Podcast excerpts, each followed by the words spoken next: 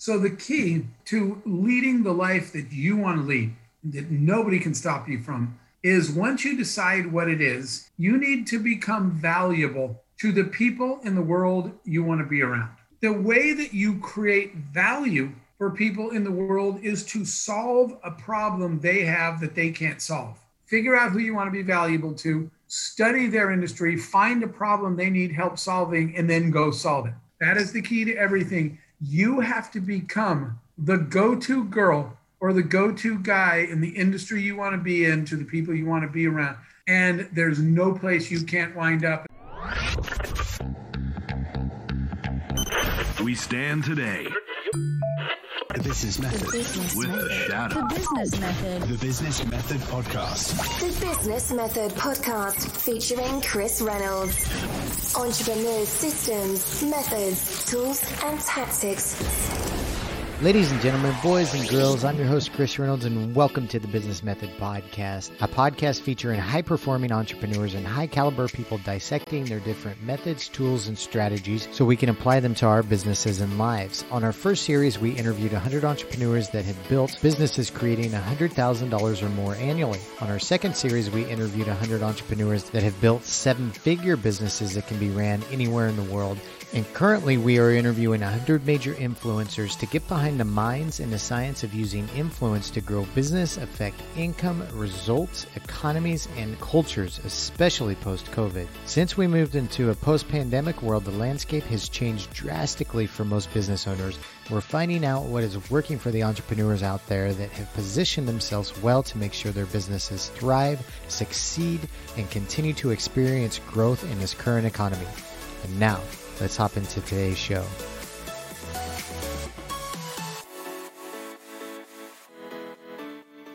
The Business Method.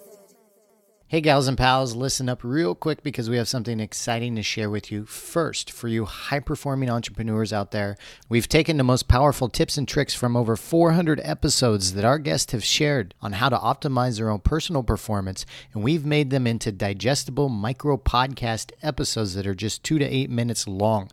These high performance episodes are being published on Monday and Friday each week and will be labeled as HP number 1, 2, 3, 4, 5, 6, 7, 8, 9, 10, and so on. Those episodes are live now and they're designed for you to consume some quick, high quality content when you only have a few minutes to spare. So be sure to subscribe to the Business Method podcast on your favorite app so you can get those delivered to you as soon as they are live. The next thing I wanted to share with you is about our private mastermind community for established entrepreneurs. If you have an established business that has good momentum and wanted to be involved in a higher level mastermind community that is curated specifically for entrepreneurs that are moving at the same speed as you with similar challenges, revenue, team size, and business niche, then we've got a group for you. Our private mastermind groups are facilitated by myself, yours truly, and my good friend Adam Anderson. Adam is a seasoned entrepreneur who's been involved in 20 plus startups over 20 years and recently had a multi million dollar exit. I keep the members on track with their goals, productivity, and optimization, and Adam brings the vast business knowledge to the groups. Our purpose with this private community is to help you reach your business goals faster so you can remove yourself from your company and focus on bigger and better things. You can learn more about that private community and masterminds at thebusinessmethod.com forward slash masterminds. That's thebusinessmethod.com forward slash masterminds. And now, let's hop into today's show. The Business Method.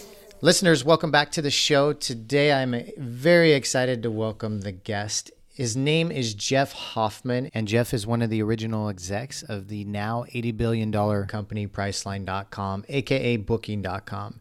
After Priceline, Jeff became a founding partner, chairman, and CEO of Black Sky Entertainment, an independent production company in the film and music industries that produced the independent horror film called Cabin Fever.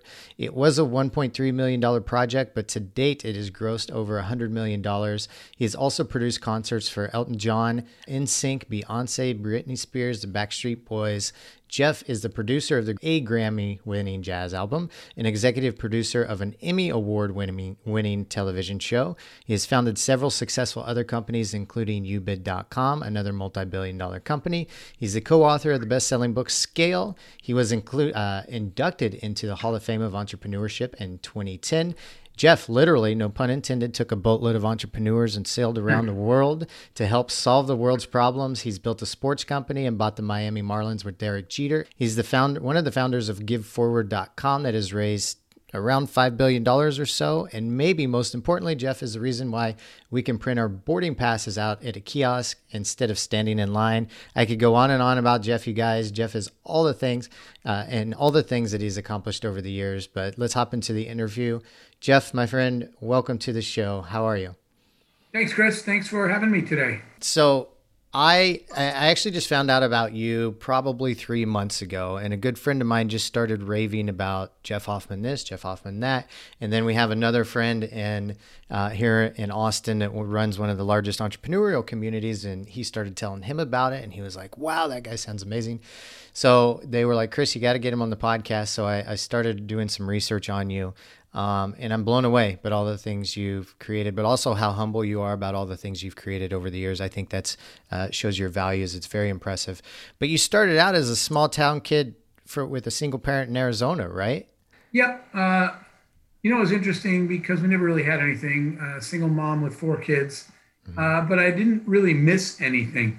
Right? Yeah. There was never a point where I felt without or sorry for myself. In fact, it was kind of the opposite. I appreciated that my mom was such a hard worker and would sometimes have multiple jobs just trying to take care of four kids, uh, which is sort of the start for me of why I started not being an entrepreneur, but doing jobs, whether it was mowing the lawn, cleaning the pool, cleaning a garage, finding ways to make my own money mm-hmm. uh, mostly because I just didn't want to bother my mom if I needed a new pair of shoes or something. So when people say, what got you into being an entrepreneur? It wasn't an entrepreneur, it was independence and trying to help my mom out when I was young got me used to this model that if you're willing to go work hard, you can actually make money by yourself and take care of yourself and make some decisions on your own. Meaning, I could get on my bike, uh, ride to the shoe store, and just get my own shoes without bothering my mother. That's a pretty good feeling. Yeah, I could imagine, especially as a, at a young age. And and then I heard this story, and I hope it's accurate that that you wanted to go to Yale, which was very hard to get in, um, and you somehow you made it, uh, you got in, and then when you arrived, you didn't have enough money to pay tuition, so you started your first company, and uh, on the second day of being at Yale, and then you used that money to pay your tuition throughout the four years at school. Is that right? That is exactly right, and and again it was never about i still had never used the word entrepreneur uh, and it wasn't about money.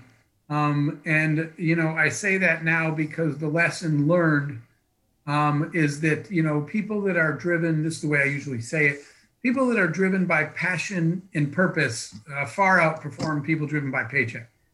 If i had started a company just to make money mm-hmm. then we all know in the entrepreneurial and startup world money's hard to come by. And the people that are only trying to make money when they're not making money, those are the people that have this bad habit of quitting.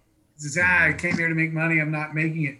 If you're driven by some bigger purpose, you're more resilient and more determined.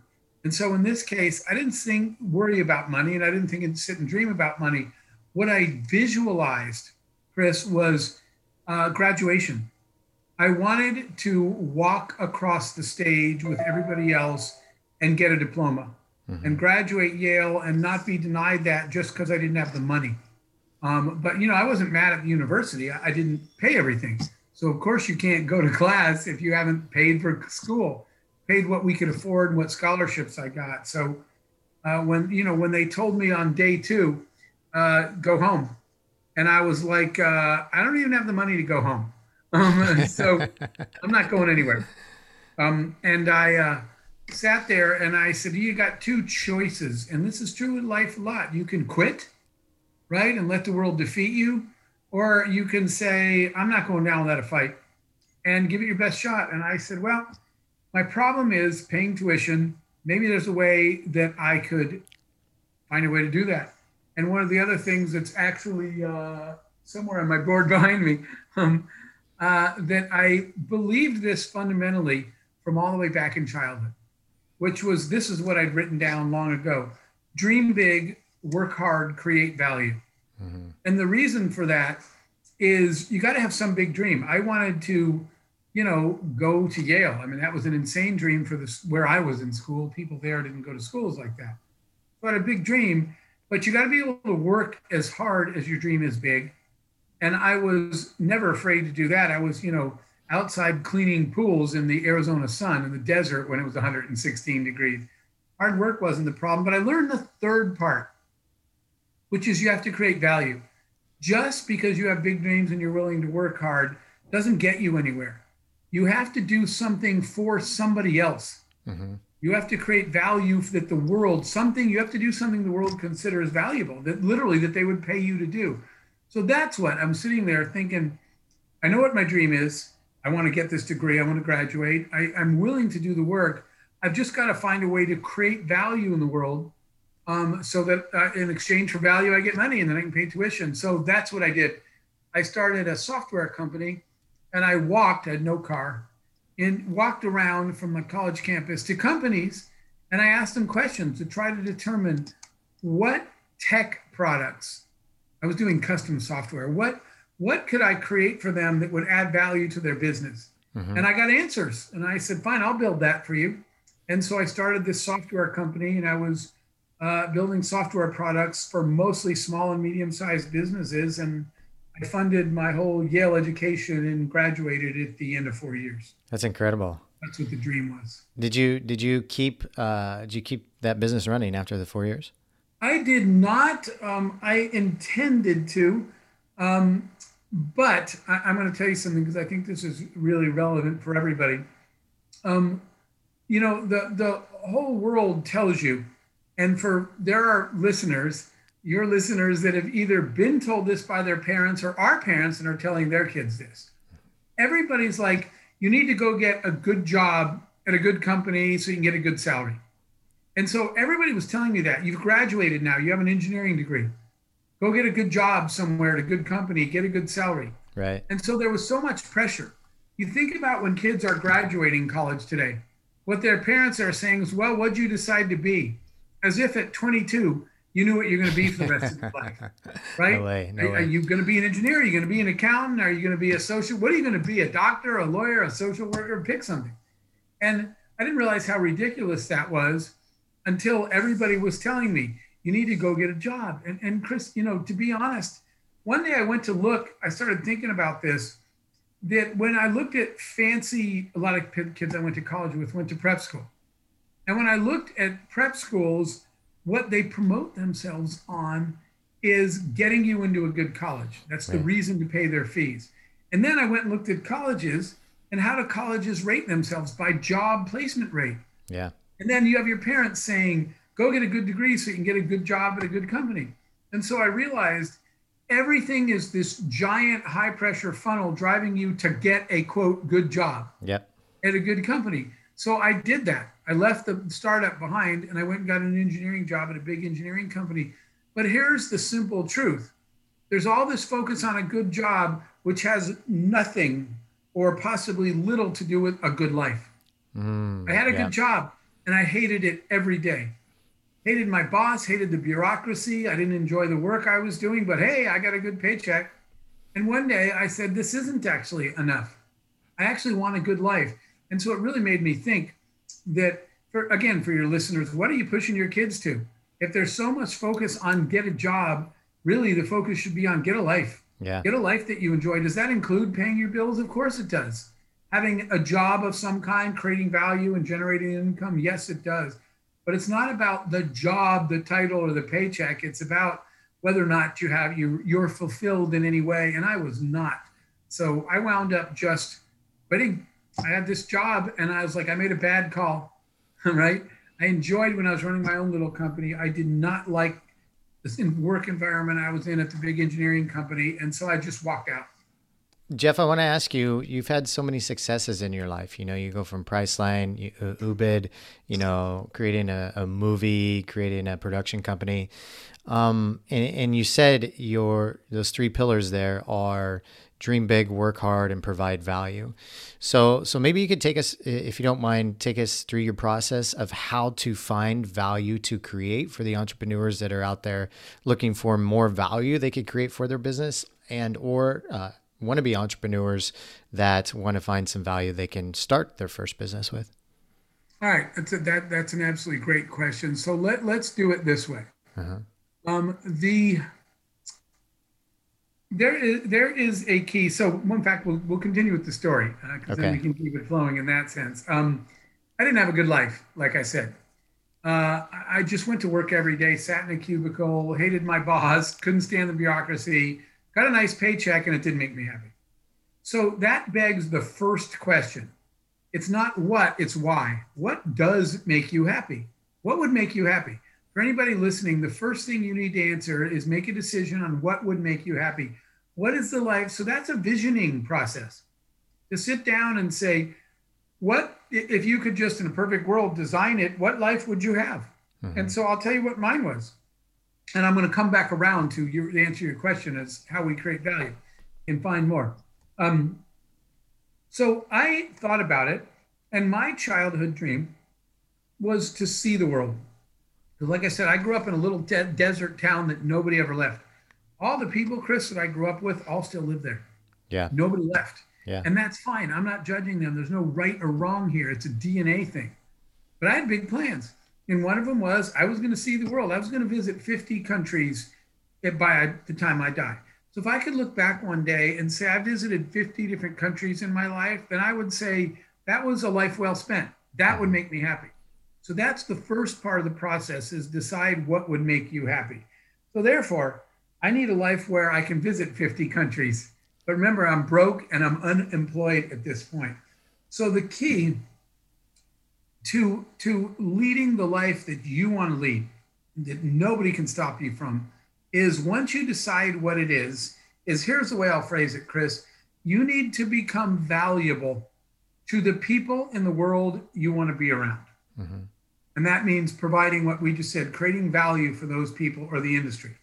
If you want to be, let's say it's fashion, if you want to be sitting on the runway at the Paris Fashion Show or in Fashion Week in New York City, then you need to become valuable enough to the people in the fashion industry that they would call and invite you to sit there. Right. So, likewise, my goal was I wanted to travel the world. So, I already know who I need to be valuable to. I need to be valuable to the players in the travel industry, to the world's airlines and stuff, because I mm-hmm. want to I want to take off across the world. So, decide what life would make you happy, then determine who you need to be valuable to that can who can enable that for you? Who can enable me to fly around the world? Well the travel industry the airline industry. And so the way again the way that you create value for people in the world is to solve a problem they have that they can't solve a Right. real problem.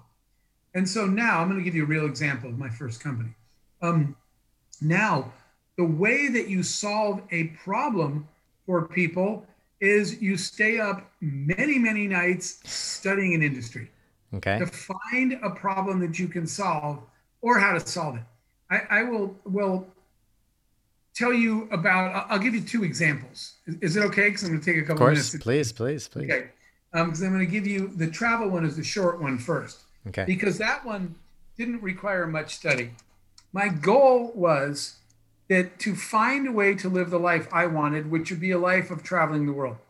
But I still need a job. When I quit my job at the engineering company, I was broken, unemployed, and everyone was mad at me.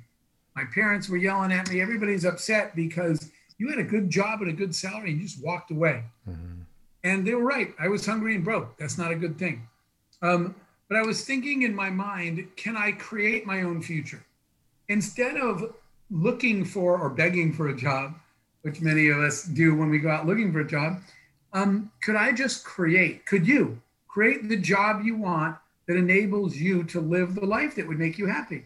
And so, if my desired life is one of travel, then I need to become valuable to the people in the travel industry, which means I need to solve a problem that they need help with. And therefore, I need to create a job as the person that solves that problem. All that's in my head. And I still want to make money and pay my bills. I got to eat. So I go to the airport one day. I bought an airline ticket to go see my mentor.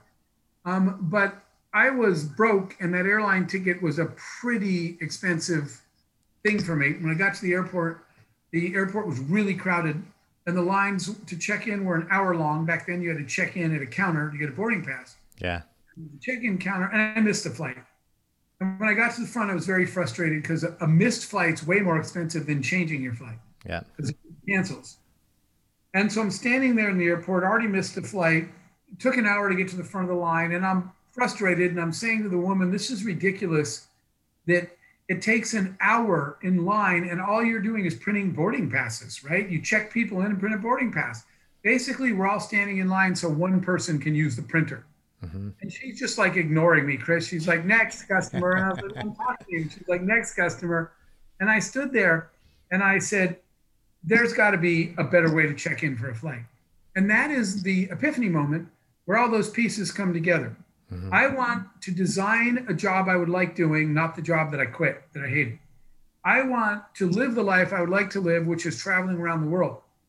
And so now all of a sudden I'm thinking, if I can solve a problem that airlines have everywhere, maybe I could create my own job, make money, and have a job where I get to travel.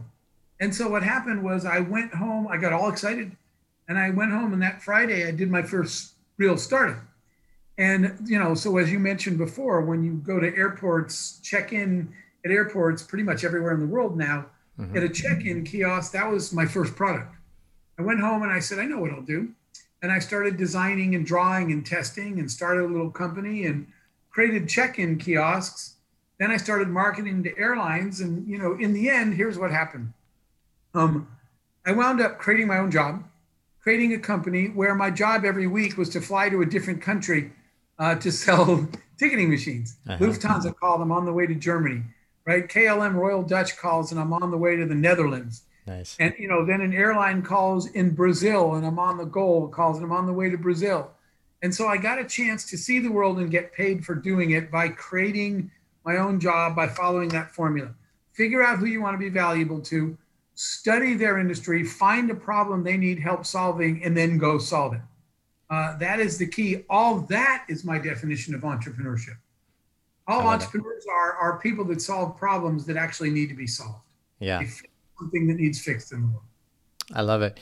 Uh, and is this true, Jeff? I heard that one of those, one of the first kiosks that you guys built exploded and almost killed you, or something like that. Well, no, no, it just burst into flames in the office. Okay. Was because it was a heat sink problem. When it when it was printing too many tickets in a row, the electronics heat up, and we didn't have a heat sink where, where it bled off the heat. uh huh. It wasn't strong enough, so when it overheated, and then it's got paper in it, right? The boarding pass paper. And it got so hot from the metal that it, it sparked itself. I'm sitting in my office, Chris, and all my employees are running out of the hall, sprinting out of the building. And I was like, hey, what's going on? And they're like, dude, the prototype's on fire. and I was like, uh, was someone going to tell me? Were these guys just going to leave me here to burn? Why is everybody know it's fire but me? And everybody's leaving and no one's telling. I'm all upset about it. And they're like, calm down. We're, we're fanning out to go find, uh, they said, we're fanning out to go find fire extinguishers. Yeah. Yeah. So somebody found one in a neighbor's office. We realized we didn't know we didn't have one until then. And that was the end of our prototype. That was painful. It burned down, but then the team came back and said, now we know we have a heat sink problem. We know how to fix that. Yeah. Uh, that was a scary, it's only funny later. yeah. Right. you think your building's about to burn down and you're in it still. And it's good. It happened in well in the office. It's not good. It's happened, but it happened in the office and not in Yeah, the airport, right? airport. Yeah. Um, so this was this was all pre Priceline, right? Yeah. And then Priceline came afterwards. Okay. Did the idea of Priceline kind of evolve from you're working in the travel industry and you thought, oh, there's another need there? Well, yeah, but there are middle steps, and and the the uh, person that actually founded Priceline was a guy named Jay Walker. Priceline was his idea. Okay. And so, but for me, let me let me take a step in between. The technology that I had uh, that we developed to enable you to walk up to a kiosk without speaking airline language and in simple English and a touch screen, right? Be able to pull up your reservation and pick a seat and check in. Mm-hmm. You realize that technology. The next logical step is if you can look at your flight reservation on a screen in simple English, why can't you just make one? Right.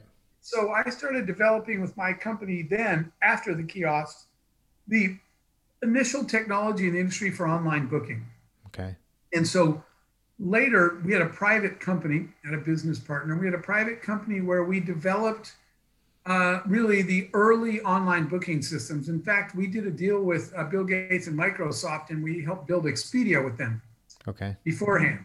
But Jay Walker, Jay's an inventor in Connecticut, and Jay had an idea, something different. So I was already building online booking uh, with my company. But when Jay called me, um, Jay had this idea for the reverse auction, and that's what he had a patent on.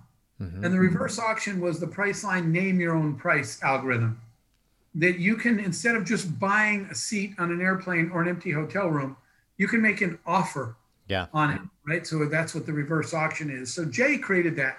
And Jay said, I think we could use this to create a new type of travel model where you can make a bid on empty hotel rooms and airline seats. So Jay rounded up a group of people.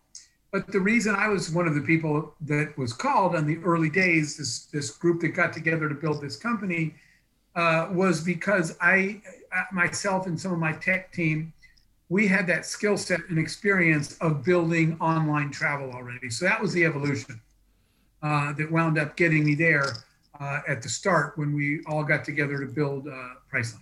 So all of these skills that you were learning over time um, kind of revolved around solving problems, right? And and then you kind of moved into the entertainment industry, and you started your your first a, a tour company in the entertainment in- industry, created a movie. What what inspired you, Jeff, to get into the entertainment industry after being in tech uh, and software your entire life? Sure. So the the uh, and by the way, along the way, you know, obviously, uh, the kiosk company did very well, and uh, and the, you know, uh, clearly Priceline um, did, but we had some fails along the way, some startup ideas. The only good news, Cruz, is that Chris is that I was good enough to fail fast. Yeah. Some of the ideas we tried, we were good listeners to markets and customers. And no matter how good you think your idea is, if the market is not responding, when we were wrong, we, we didn't bring our ego to work. And so the times I was wrong, I said, guys, we're just wrong. No, this isn't going to work. We seem like a good idea and it's not. Let's move on. Right. So we failed along the way, but we failed fast. We had other successes. Um, but I asked myself the question that we just asked your listeners What is your definition of a good life, right? When you look back, if you were to make a list, I ask people this all the time of things you want to do in your life. So when you look back later, you don't leave regrets on the table. You say, man, I, I did the stuff I really wanted to do in my life hmm instead of getting there and saying I was so busy being an accountant that I never got into cooking or whatever it was that you wanted to do. I use that example because I had this conversation with a guy that is 22 years in an accounting firm. And when I was asking him to name some of the things that he wanted to do to look back at his life and say, I, I really did think, I really got out of my life what I wanted, he listed two things touring the country, not the world. He wanted to get in an RV and experience America from the inside out. And the second thing he wrote down was the great joy he gets from cooking for people and feeding them.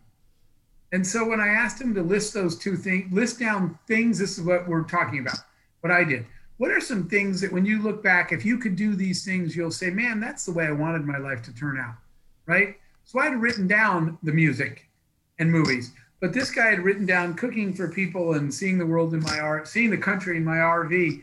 And then when we were done, there was this silence, Chris, and it was kind of funny because he said, Well, I can't go back to work now. I said, Why? And he said, Well, now I realize I just do accounting every day. There's nothing negative against accounting, it's not the point. Uh-huh. He said, I'm never going to do these things. And I said, Well, not on the path you're on. so, what was cool about the story was he sold his accounting company, he bought a food truck. And for the last two years, he spends about six weeks at a time. And by the way, he visited uh, SoCo and he parked in Austin for quite some time. Did he? Nice. He cooks for people in his food truck and he visits small town America. And he, I've never seen him happier. Wow. He loves his life now. He did not love his life every day when he was in his office. So I did the same. I asked myself, what else you've got to get done before it's too late? And I absolutely love music and the music industry. And I wanted to be in it. And I said, man, I'd love to be involved in the music industry somehow. But how? I'm a software engineer. Right. Who, what job is there for me in the music industry the way you want to be? And I'm a tech guy. And the answer is there was no job I was going to get in music applying for it. So back to the formula we've been talking about all along. Could I create one? Could I become valuable to the people in the industry? And so I, this is where I said I started staying up every night and reading about the music biz. So again, for your listeners, if there's something you want to get into, and by the way, don't let people pigeonhole you.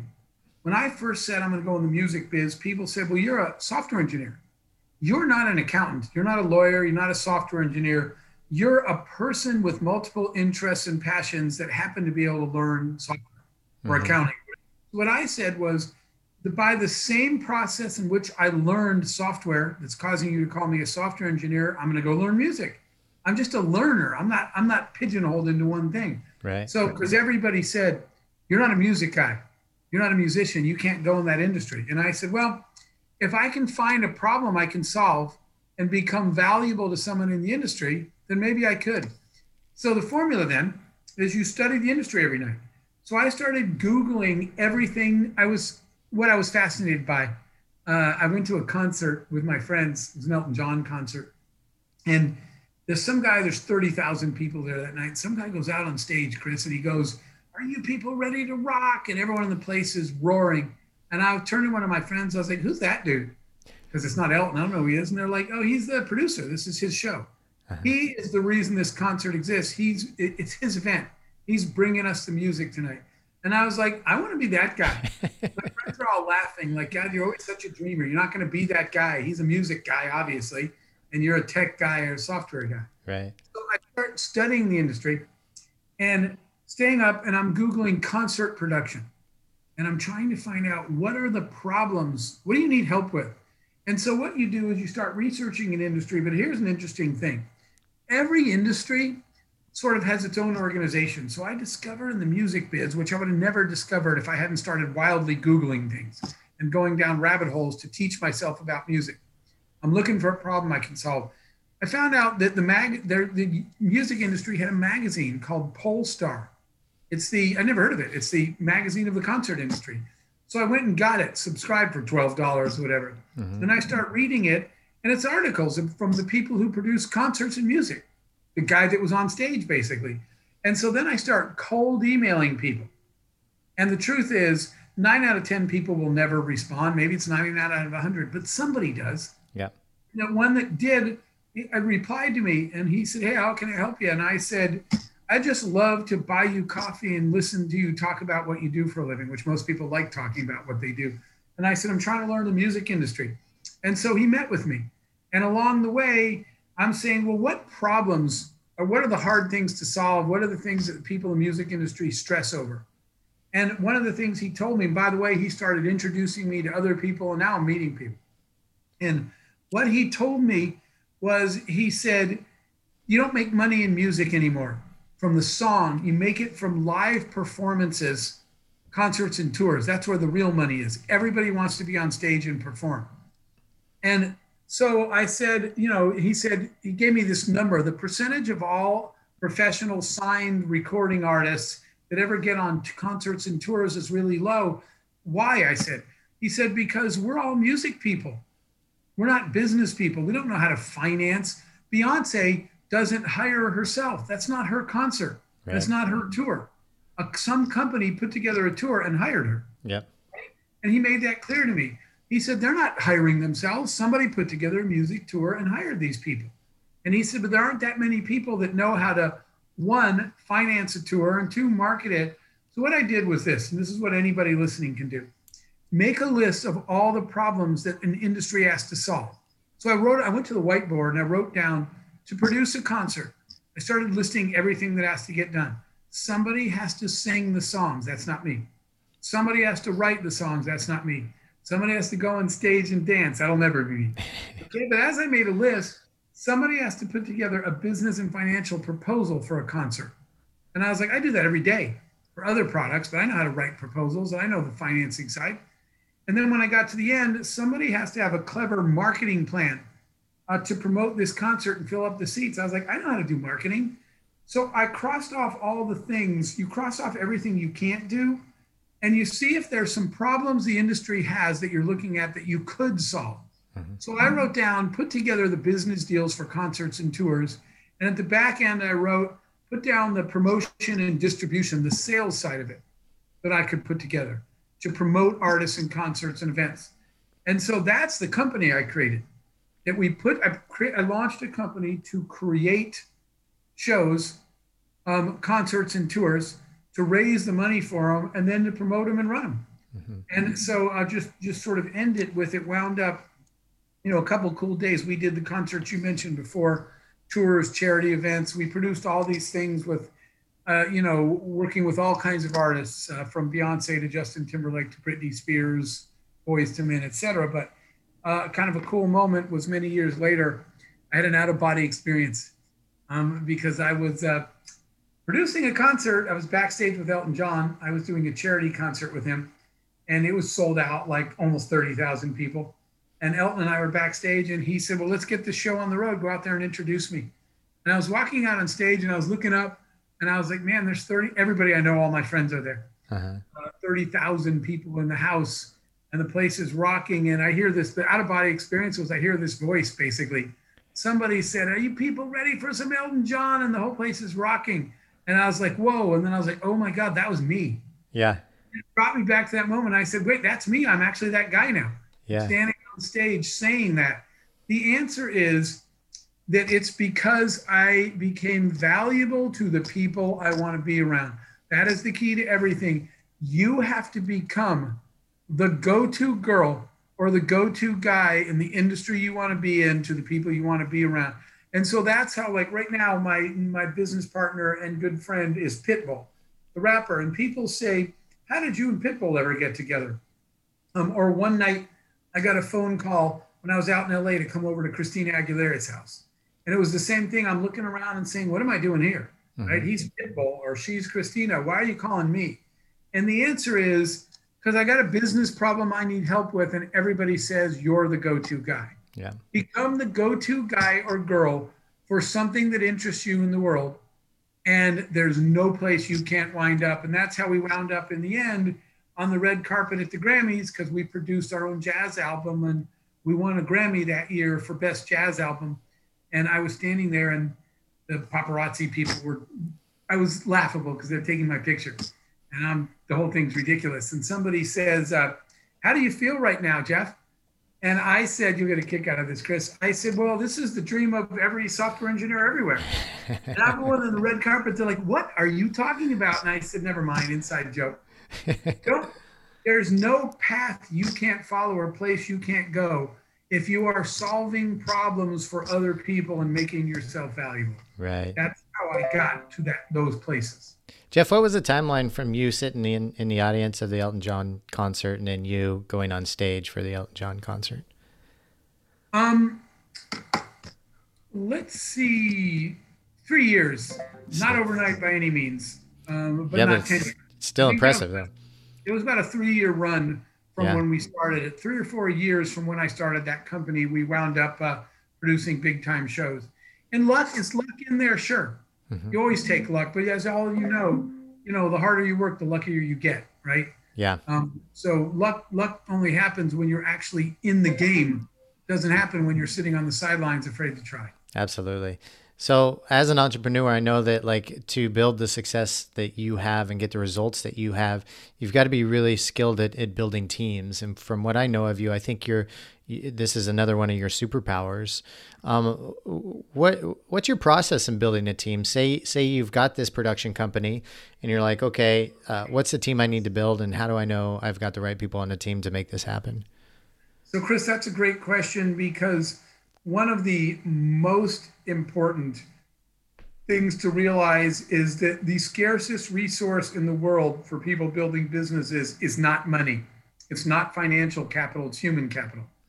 Everybody is, always likes to say, you know, what's the missing ingredient? What do you need to scale and grow your company? And they always say funding. Uh, funding is way more abundant than talent is it is there are a lot of people in the world that could write a check there are very few rock stars in the world that'll stand next to you in the trenches and you build an amazing company so talent is everything when david finkel he's my co-author uh, and i wrote the book scale Um, the premise of the book is you can't grow until you can let go, until you can't scale, until you can get out of the way. And you can't get out of the way until you can trust and empower other people. And you can't trust and empower people until you realize that the real role of a leader is to surround yourself with people smarter than you and then get out of their way mm-hmm. and take care of them. So a lot of people think I'm the founder, I'm the CEO, I'm the boss, I'm running the business. I didn't start to achieve success until I realized that I need to spend less time running the business and more time finding people smarter than me to run it for me. So the team really is everything. And the way that you build a team and the way that you track those people is that you focus very, very hard on culture, on corporate culture and values.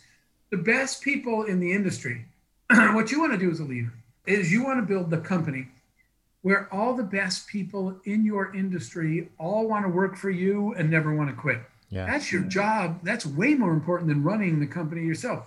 I didn't know this, Chris, until we sold the company and I was doing a television interview and the uh, news reporter, she's like reading all these things. Mr. Hoffman, you had a 12, whatever, 1200% a year revenue growth and sales and profits and margins.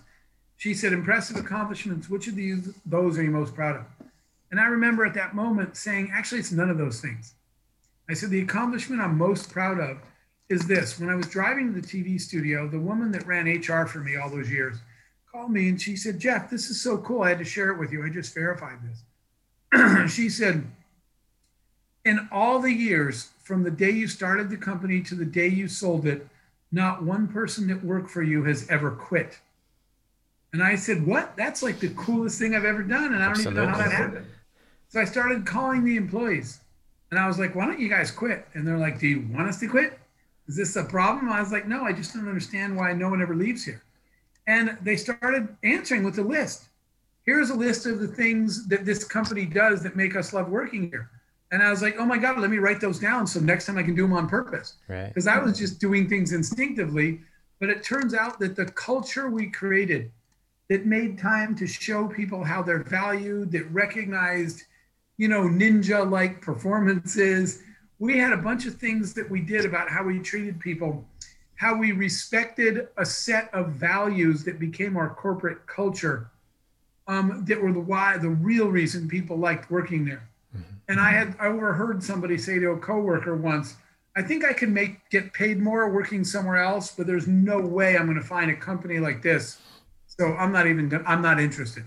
Right. right? right. And and the sal- the difference in salary would not make up for everything else I love about working here. An example, um, we used to do these quarterly projects where I would take a percentage of the money we made every quarter, put it in a fund called the community fund, give it to the employees, and say every quarter, based on how hard you work and how well we do, that will determine what's in the fund because it's a percentage of the real money we make. And I want you guys to go find someone in our community to help with that money. Mm-hmm. The employees love this.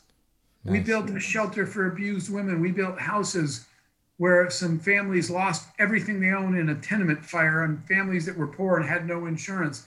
We were constantly doing projects that the employees felt ownership of because they were funded by profits made by those employees.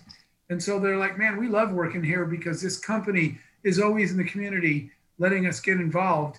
And we don't feel like it's the company's project. We feel like it's ours because we built the products that service the customers that made those profits that enabled us to go build those houses for people. So our culture drove our hiring.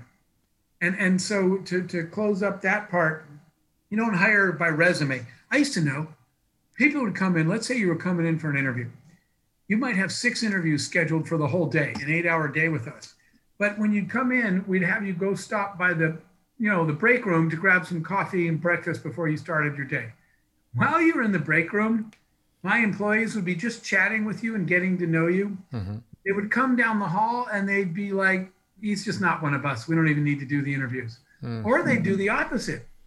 They'd go, man, let's hire him. I said, no one interviewed him yet. And they're like, Jeff, he's totally one of us. We just spent bre- breakfast with him. So the answer, the question is, what does one of us mean? Yeah. until you can define that, you don't have a corporate culture. But at my company, I worked so hard to build a culture that you could tell what was one of us. The example being when people found out that we were building houses, it, totally optional. But on Saturdays, employees and their families were across town building, physically working. We had to bring in Habitat for Humanity because we don't know how to build a house. We're software engineers, but we funded it. My employees were out there on Saturdays with their kids, their families, building houses for all these families whose homes burned down. Wow. And if somebody said, "Wait, we have, do we have to go on Saturday?" That's not that's not one of us. Somebody that says, "Wait, we get to go do that on Saturdays. This company gives me a chance to go work in the community." That's one of us. Those are you would never be judged for not doing that. My point is, my employees immediately knew if you were one of us or not just by chatting with you. Yeah. Culture is how you attract amazing people to your company and keep them. Absolutely. I love that. Jeff, I was reading one of your articles and it talked about how you see the current times as the, like one of the most exciting times in history of the world to live. And one of the things that I've talked a lot about with other people is the the idea of the online economy that's separate from local economies and national economies. How business is always fluctuating somewhere online and it's always abundant online. You can get a job, you can be here in Austin and work for a German company or a South African company and still have a successful career. And then when Corona hits, maybe it doesn't affect you, or a decline in an economy uh, hits, it doesn't affect you as much. And so um, I, I know you've done this and worked with a lot of young entrepreneurs, but what's your vision? Like, what would you say to the people of the world today that are that are kind of like still stuck in their own local economies and they're having a hard time with uh, either finding a job or keeping the bills paid? Uh, what are their options, knowing knowing what you've known and the tech companies you've built? So there's a couple of parts to unpack there. Again, another great question. Um, the I, I, guess the first part to unpack there is this. Let's talk about COVID more specifically, because you brought up a, a, a, a great, more general point, which is the world's changing anyway. Yeah. All COVID did was accelerate a lot of this. 100%. A lot of people had never thought about if you were a boss running an online virtual workforce and if you were an employee, being able to get a job for a company that you don't, can't even drive to, yeah. or in another country, like your German example. None of those things were thought of. But so let's break it into two pieces. The, the piece I'll talk about first is that COVID threw the whole world into chaos and disruption, uh, which for most people is, you know, hands in the air panic. Yeah. But the truth is that for entrepreneurs, I always tell people that chaos and disruption are the alarm clock for entrepreneurs. When the world uh, goes to hell all of a sudden overnight, when there's chaos or something disrupts it, entrepreneurs wake up all excited and they say, okay, the whole world just changed and I need to be the first one to figure it out. Yeah. Right. So disruption and chaos cause brand new opportunities. So the first part of that question is there's no doubt that one of the, besides the obvious bad parts of COVID, there's another part, which is a lot of businesses just can't it, it, you know, again, if you run a restaurant uh, or a hair salon, let's let's pick that one. You can't do hair virtually. Okay, food, at least in a restaurant, I can deliver the food, but I can't deliver a haircut, and I can't do it online. So if I was in the, you know, the, the that part of the industry, um, with a with a salon, times are just tough right now, because I cannot provide the service. With COVID, my job doesn't translate to online. Mm-hmm. A lot of blue collar jobs also didn't translate online, which made it very, very tough on a lot of people. So, what do you do in that time? And the answer is you go study the chaos and you look for an opportunity that didn't even exist before. So, let's pick three examples. Um, three huge industries that are begging for people to go build solutions. So maybe the job you had pre COVID isn't coming back or it still isn't back and you need to make money. Go solve some of these new problems. Mm-hmm. What are the new problems? Here's a really obvious one the future of work. None of us were prepared to, to be productive employees 100% virtual. I shouldn't say none of us. Some people were, most of the world was not. Yeah. Most companies were not prepared to collaborate, to have virtual employees and to collaborate with them. So what that caused was well, I, you know, since the pandemic, I've talked to small business owners and entrepreneurs in 110 countries now, thousands of companies. And what I'm hearing from the companies is I need more help figuring out how to engage and manage a virtual workforce. There aren't a lot of tools. I mean, we're using Zoom, right? Mm-hmm. Zoom is one of a really small number still of tools, and Zoom was never designed for you to do project management and assignments and status reports and check-ins, just a video conferencing thing. Yeah. So one of the things you could be doing is this. You could be saying, my old job doesn't fly during COVID, but I'm going to go see what we keep calling the new normal. What does the new world need? Well, I'll tell you what, it needs tools. It needs better collaborative work tools for an online workforce. And so, whether you could have an idea for an app, you don't have to know how to build an app, someone can build that. But you need the business idea or a website or a tool or a training class. Help millions of companies all over the world. It's a global market now because it applied to the whole planet help them figure out how to better manage and engage their workers. By the way, I've had a number of CEOs and leaders call me and say, okay, even if I could figure out project collaboration, I've lost the social aspect. I don't feel engaged in my employees. And if there's no glue, no engagement or sense of fulfillment at the company, if they're too remote, they'll probably leave the company because I have no glue anymore. And they said, Has anybody built any tools that are fun social things you can do with your employees to help them feel more engaged. I was like, wow, I Googled it. I couldn't find anything. Somebody should be creating those. There was next to nothing. So those are examples. Now you highlighted uh, the other side of that, which is um, in the future of work, which is and as an employee, I didn't ever realize I could work for a German company, but hey, I'm at home anyway. I don't need to work for a company I can drive to. So, how do I connect to those people? How do I find those opportunities? So, there's a whole new world in the future of work that needs tools and apps and ideas and training that you could be building, you meaning any entrepreneur whose core business isn't working well now yeah. because of COVID. The same thing applies for the future of school. When schools shut down overnight, school systems all over the world were unprepared to teach online school. Teachers, I talk to teachers all the time. You know what they tell me? not only do they not have the tools, but they say, are there any good apps to train me how to give classes online? Mm. Are there any good tra- video training courses? Why the, more people should be creating tools for online education. There's a ma- and every country needs them. Mm. Massive global market. Parents are asking me, how do I supplement an online education? Because they've heard this term they've never hear, heard before called peer-to-peer education. By the way, if I'm studying Germany, go back to your example, for the first time ever as a parent of a seventh grader, could I not have my kid connect with a seventh grader in Germany? Oh, yeah. And could they not chat with each other and have the students talk about their cultures and where they live and their history? Yeah. How do I do that? That's a great question. How do I enhance my learning online as a, as a parent or as a student? Yeah. So the future of education needs help and all kinds of new tools. And then I'll just do one last one in the interest of time, which is uh, telemedicine. Healthcare, when we couldn't go to the doctor because of COVID and lockdown restrictions, doctors had to find a way to get to us. And so telemedicine, which is something that we, meaning the human race, has been talking about for a long time, but not really working on. We were going way too slow. It's been accelerated. Yeah. So what new tools and ideas could you could cre- create for online medicine? That's just three industries right there that are massive and global. So entrepreneurs, instead of sitting home and saying my company shut down and I have nothing to do, why aren't you attacking these new problems? Why aren't you studying the new normal and figuring out what new jobs you can create that no one even needed before the pandemic?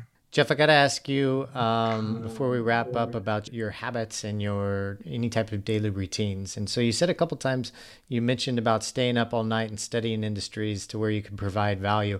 Do we, are you sleeping in regular? Are you the type of entrepreneur that can only do four hours a night and you have for the past forty years, or are you getting your eight hours, seven, eight hours of sleep in per night? How's that? How's that for you? Um, I I think sleep is in, both incredibly valuable and incredibly underrated the reason is that a lot of times people think Well, if I uh, doesn't it sound right that a 16 hour day is more productive than a 10 hour work day? It sounds right. We think so, yeah. As soon as you start getting tired and not being at your best, not only are those hours not net zero, but they're net negative because you're actually doing bad work now. Doing no work is better than doing bad work. So sleep's important. Now, to be honest, I never get enough sleep at night. So I am a big uh, believer in the power nap. Okay. If you need a nap in the middle of the day, go take it because the the the the turbocharge you'll get on the remaining four hours of your day because of a 30 hour nap 30 minute nap is a better benefit than working the whole rest of the day tired and not really being your best so i try to i'm not good at getting sleep i need more but i am a believer in what i've tended to do now when i get older is when i'm tired i sleep and when i got to work i got to work and so and by the way, COVID helped with that because if you're at home and you're doing your work online anyway, it doesn't matter if the offices are open or closed. Just get the work done. Right. So I focus more on when do I feel like I'm at my peak mental and physical performance, not what the clock says. It's when is my productivity highest. And so my sleep schedule, again, I don't try to continue working on something when I'm tired just because I'm it, it sounds right to say, I'm going to pull an all nighter. If you're going to pull an all nighter and produce a crappy product, go to bed, get up early, and produce a good product. Um, so that's a big piece of it. But you asked about the morning habit. Yeah. Um, and I have created a habit that I that is for me uh, really uh, borne a lot of fruit. Um, and that habit is uh, that something I invented that I call info sponging. The word doesn't mean anything; it's just my term. Um, but here's what info sponging is about every what I've noticed is that the world's most innovative people and companies, Chris, are people that take the time to go see what the rest of the world is doing outside of their industry and to take cool ideas that other industries have created and synthesize them in a new way in their industry. So I started to notice that all my heroes in business do that, right? And what I mean is, as opposed to if you were in the travel industry and I invited you to the healthcare conference, you'd be like, dude, we're in travel. We don't do healthcare. Why would we go to a healthcare conference? And therein lies the missed opportunity. What I noticed about my most successful friends was I'd be catch them reading something about the travel industry. I'd be like, uh, uh, I mean, about healthcare, and I'd be like, "Aren't you in travel?" And he's like, "Yeah, but man, let's see what healthcare is up to. They might have some good ideas we can steal." The most innovative people synthesize ideas from the other other industries, and they're the first ones to bring it to their industry. Yeah. And before I explain what info sponging is, I'll tell you the story that highlighted it for me. It was a true story. It was a guy in the fast food industry, and their fat. This is a real story. Their fast food chain stopped growing, and they were frustrated and said, "We got to do something new and innovative in fast food." And so, what most of the people did was they made the mistake I just talked about, which is you always spend all your time in your industry. So they were looking at the fast food industry and they were sitting there saying, Is there any way to make burgers or fries faster? And the answer was no. And they're like, We're out of ideas. But one guy, again, true story, he left. He said, I'm going to go check out what banks are up to these days. And the other people were like, Banks, they don't serve french fries. That's a waste of time. So he went to go see what the banks were doing. And the first few banks were a waste of time, but the fourth bank he went to, Chris, the uh, he couldn't park in their parking lot because in the parking lot there were pickup trucks, piles of wood, hammers, nails, and carpenters. And he said, "What are you guys doing?" And they said, "We came up with this really cool new idea no one's ever thought of before, and we're going to build it." Mm-hmm. And he said, "What is it?" And they said, "When we finish it, we're going to call this thing a drive-through window." And so he got in his car, zoomed back to his fast food place, and the first drive-through window in fast food industry was not invented by the fast food industry. Some guy stole it from the side of a bank and said, "Holy crap, that's a good idea." That company was later acquired and rolled up into McDonald's because of its innovation for being the first fast food. They don't call themselves that; they call themselves quick serve. Mm-hmm. The first quick serve restaurant that ever had a drive-through window and they stole it. So my morning practice I call info sponging. Every day, this is what I recommend you do. For every day, for the first 15 minutes of the day, that's it. You can spend the whole rest of your day on travel or whatever you want, your business. for 15 minutes a day, every day, before you start your day. You do not work for your company and you are not in your industry. And the challenge is to learn one new thing a day every day. So every day I spend 10 or 15 minutes and I learn one new thing about something someone else in some other industry is doing. At the end, I write down one sentence of what I learned when I do my info sponging. Hmm. And what I do is, if you think of these sentences like puzzle pieces, every time I learn something new, it's like collecting another piece of a puzzle. And you put all the puzzle pieces on the table and you move them all around and you try to guess what is the pattern in the data? What are these puzzle pieces going to form when I've collected enough of them? And that's how innovation happens. Yeah. So every morning I learn one new thing and I take all the things I've learned and I stare at them and it's like, is there something pattern forming? Is there some cool idea that I could assemble cool ideas from around the world and create something new that no one's ever thought of before? That is my daily morning. I do my info sponging every day. I learn one new thing a day and I stare at it for a while to see if it triggers combined with other ideas, a brand new idea that I've never thought of before. I love that. That's ingenious. Jeff, I think we're going to wrap up there. Um, I want to thank you so much for coming on the show. Thank you for sharing all your tips and tricks and wisdom with us. Do you have any pi- final parting thoughts before we sign off? Yeah, and I think it's this don't, and it kind of summarizes a lot of what I said, don't accept this old traditional belief that your job and your sort of dreams, the cool, you know, the life you like to live are mutually exclusive, right? How am I going to travel the world if I got to be in my engineering cubicle every day? Mm-hmm. I got to get to work.